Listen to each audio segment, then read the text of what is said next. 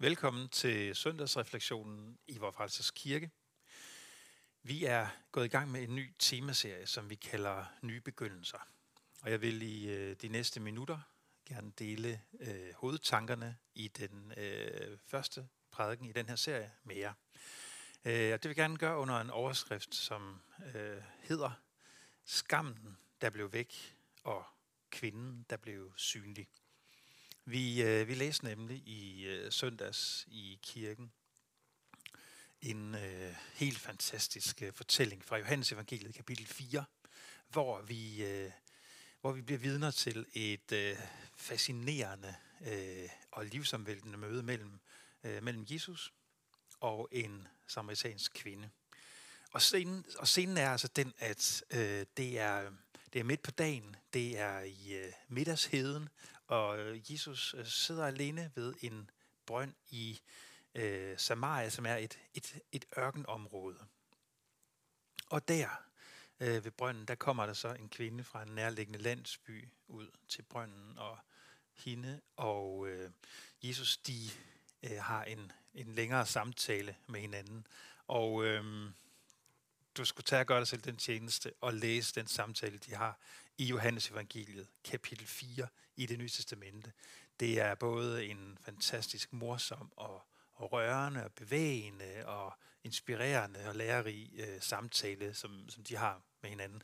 Og det er så en af de samtaler, som jeg bliver ved med at, at vende tilbage til og øh, reflektere over øh, i mit eget liv. Øh, så med det afsæt, så vil jeg altså øh, sådan dele nogle af øh, hovedtankerne i den prædiken, jeg holdt øh, i forbindelse med den her tekst. Og jeg har lige lyst til at spørge, om I kender mumitrollene. De her øh, tegneseriefigurer. Det er der sikkert mange af jer, der gør. Øh, da jeg var barn, så skræmte mumitrollene mig simpelthen for videre sans. Øh, og her som voksen, så har jeg fået et lidt mere afslappet øh, forhold forhold til dem, og er kommet også tilnærmelsesvis til at kunne, kunne, holde, kunne holde af øh, de her sjove væsener, mumitrollene. Og for nylig så øh, blev jeg gjort opmærksom på et øh, kapitel i en af bøgerne om mumitrollene. Og øh, i det kapitel, der hører vi historien om den usynlige pige. En aften, så sidder mumitrollefamilien nemlig på verandaen i deres hus, og det banker på døren. Og øh, så kommer en figur, der hedder Tutiki, kommer øh, til familien her med en usynlig pige. Øh, en pige, der simpelthen er blevet usynlig, øh, fordi hun er øh, vokset op. Hun har boet hos en kvinde, som ikke brød sig om hende, som udsatte hende for ironi og sarkasme. Øh, og hun levede i et ikke kærlighedsfyldt øh, hjem, og til sidst var den her pige blevet helt usynlig, og nu havde hun så en klokke om halsen, så man kunne høre, hvor, hvor hun var. Som der står i, i, i bogen, I ved jo nok, at folk let bliver usynlige, hvis de skræmmes tit nok. Det havde ikke været godt for den her pige at blive set i den familie, hvor hun boede, og hun var blevet helt usynlig af det. Og Mumimor, den her handlekraftige øh, morfigur, hun øh, finder straks en opskrift frem i gemmerne, hvor øh, en opskrift på en recept til situationer, hvor ens bekendte bliver utydelige og svære at få øje på. Og øh, det er selvfølgelig en ret indviklet recept. Men hun begynder at øh, give den til pigen, øh, mens pigen også bliver en del af mumitrolde-familien, og en dag så kan man pludselig se hendes fødder. Øh, og til sidst, så bliver den her pige i en atmosfære af tryghed og godhed og latter, øh, bliver hun synlig. Hun bliver så at sige øh, elsket synlig. Og den usynlige pige i fortællingen fra Mumitrollen her minder mig øh, så meget om den kvinde, vi møder i Johannes evangeliet 4, som møder Jesus ved Sykars brønd. Det var også en kvinde, som ønskede at være usynlig hun øh, kom ud til brønden der midt på dagen. Og det gjorde hun, det kunne kun være en eneste grund til, og det var, at hun var øh, en social en socialt udstødt øh, kvinde. Fordi for kvinderne på det sted på den tid, der ville det være en vigtig social begivenhed om morgenen at gå ud og hente vand ved brønden. Det var der, hvor man ville, øh, man ville tale med de andre kvinder i landsbyen, man ville øh, udveksle nyheder eller sladder. Øh, man ville have sig et, øh, sådan et frirum øh, fra livet bag, øh, bag hjem i, i hjemmet. Øh, og den eneste sådan rimelig øh, plausible forklaring på, at kvinden hun kommer ud til brønden der midt på dagen, det er, øh, at hun ønsker at skjule sig. At hun egentlig ikke ønsker at blive set. At hun har trukket sig fra det fællesskab, hun egentlig burde være en del af. Hun havde faktisk planlagt sin dag, så hun var mindst muligt synlig.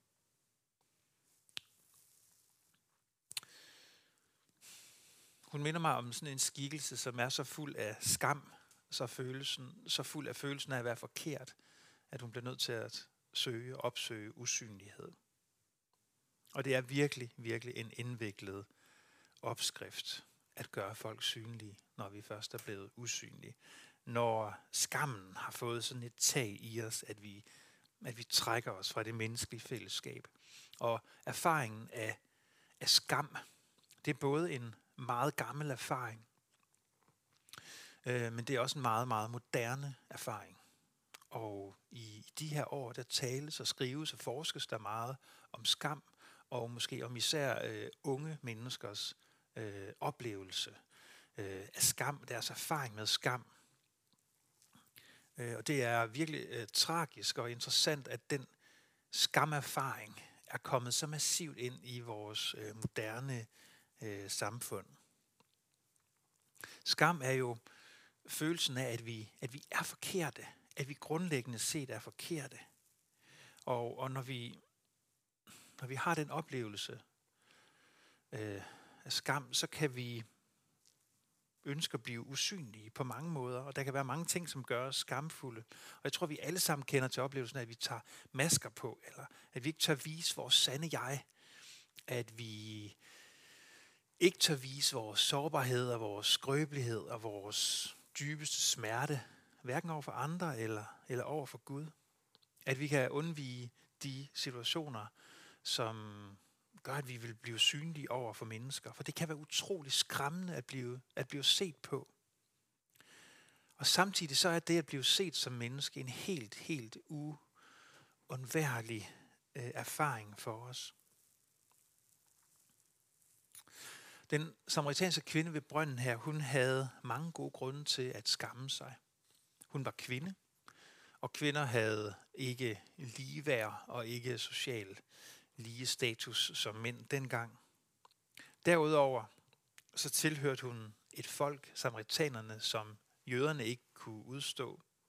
Og så var hun ovenikøbet en socialt udstødt i det folk, som jøderne ikke kunne udstå. Hun kunne faktisk dårligt komme længere ned af rangstigen.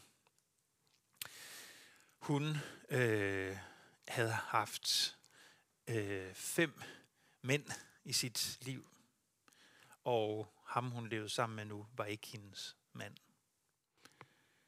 Og den her kvinde, som dårligt kunne komme længere ned af den moralske og sociale rangstige, hun oplever så et af de mest lysende og fascinerende øh, møder med Jesus i hele Bibelen, synes jeg. Og kvinden her, hun møder, øh, møder en, der ser hende og kender hende. Og det begynder med, at Jesus han beder hende om vand, da hun kommer ud til brønden. Og vi kan godt, når vi hører det, Jesus siger til hende, øh, kvinde, giv mig noget vand. Og øh, når vi hører det, så synes vi egentlig, det er sådan lidt en kommanderende øh, tone, Jesus han bruger. Øh, og øh, hvis jeg gik øh, hvis jeg gik ned på en café og sagde til en eller anden kvinde, øh, kvinde, hen mig en kop kaffe, så ville det ikke blive øh, vel, øh, vel modtaget. Men vi, vi skal forstå her, at bare det, at Jesus taler til hende, øh, er kæmpe, kæmpe stort, og er en kæmpe stor anerkendelse af hende. Han burde egentlig have, have lavet som om, hun slet ikke var der. Jesus burde have handlet som om, at hun var lige så usynlig, som hun ønskede at være. Og hun, hun var blevet for, hun ville være blevet forskrækket over, rystet over, at Jesus overhovedet ville tale til hende. Og han ville ovenkøbet bede hende om at hente vand til, til sig. Og allerede med det spørgsmål, så begynder Jesus egentlig at tvinge kvinden til at se anderledes på sig selv. Til at se på sig selv som en med værdighed og en med værdi. Og kvinden hun finder ud af, at Jesus han har set hende og kender hende på en mere omfattende måde, end hun nogensinde før har, har oplevet. Og man kan høre i det hele, at hun gør modstand. Hun forsøger at afværge, for det, det er så smertefuldt det her, og overrumplende. Hvordan kan du bede mig om vand, spørger hun. Du, du burde slet ikke tale til mig. Er du klar over, hvor vanvittigt det, det er, det du er i gang med? Og øh, jeg kan faktisk godt følge, øh, følge kvinden her, for, for den, der ikke kender til, den, der ikke kender til smerten og ubehaget ved at stå over for en Gud, der ser alt. Han eller hun kender hverken sig selv eller, eller Gud. For det kan være smertefuldt, skræmmende at blive set fuldt ud af Gud. Det var noget af det, som filosofen Nietzsche, ham der, der blev kendt for at sige, Gud er død, det var noget af det, han havde forstået meget bedre end, end mange kristne egentlig. Han lader i en af sine bøger, øh, en af sine figurer, sige, at det var helt nødvendigt, at Gud måtte dø. Han måtte simpelthen slås ihjel, fordi en Gud, der ser på os med øjne, der ser alt. En Gud, der trænger ind i vores dybeste og største hemmeligheder og vores dybeste skam. Sådan en Gud bliver nødt til at dø, ifølge Nietzsche. Mennesket kan ikke laves, lade sådan et vidne til sit liv leve. En Gud, der rummer, øh, der, der ser alt, hvad vi rummer og gør. Ingen, siger Nietzsche, ønsker at være kendt på den måde. Og det er noget af det, som er i spil i fortællingen her med kvinden, der møder Jesus. Og må ikke også, at vi alle sammen kan genkende det på en eller anden måde. Vi nægter jo nægter endda ofte selv at være vidner til vores eget liv.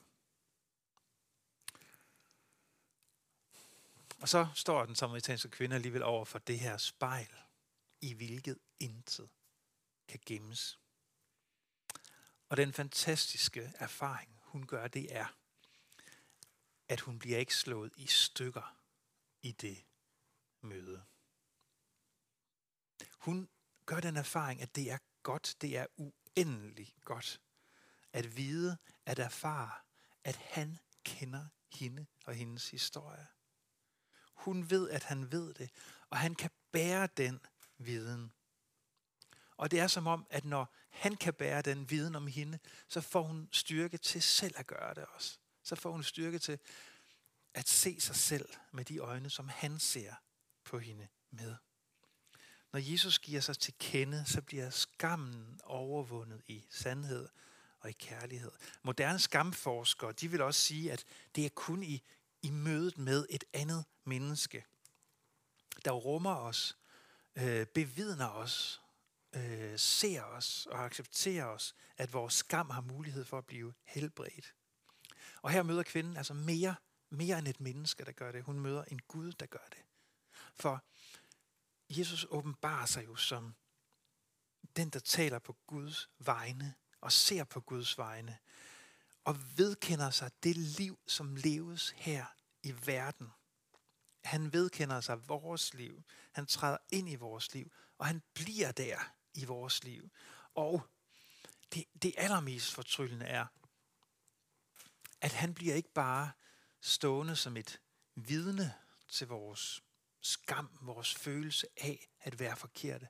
Nej, han bærer den. Han bærer vores skam, gør Jesus, da han bliver udsat for det mest skamfulde, man kunne tænke sig. At dø på et kors. At dø nøgen, eller næsten nøgen, udstillet, åbenlys som en fiasko fuldt synlig i sit nederlag. Der bærer Jesus verdens skam.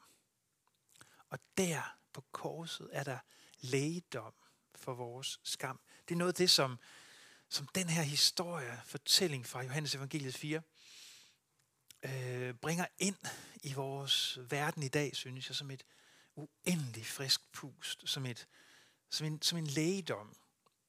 For der på korset ser vi, hvor højt Gud elsker os, selv når vi er faldet allerdybest.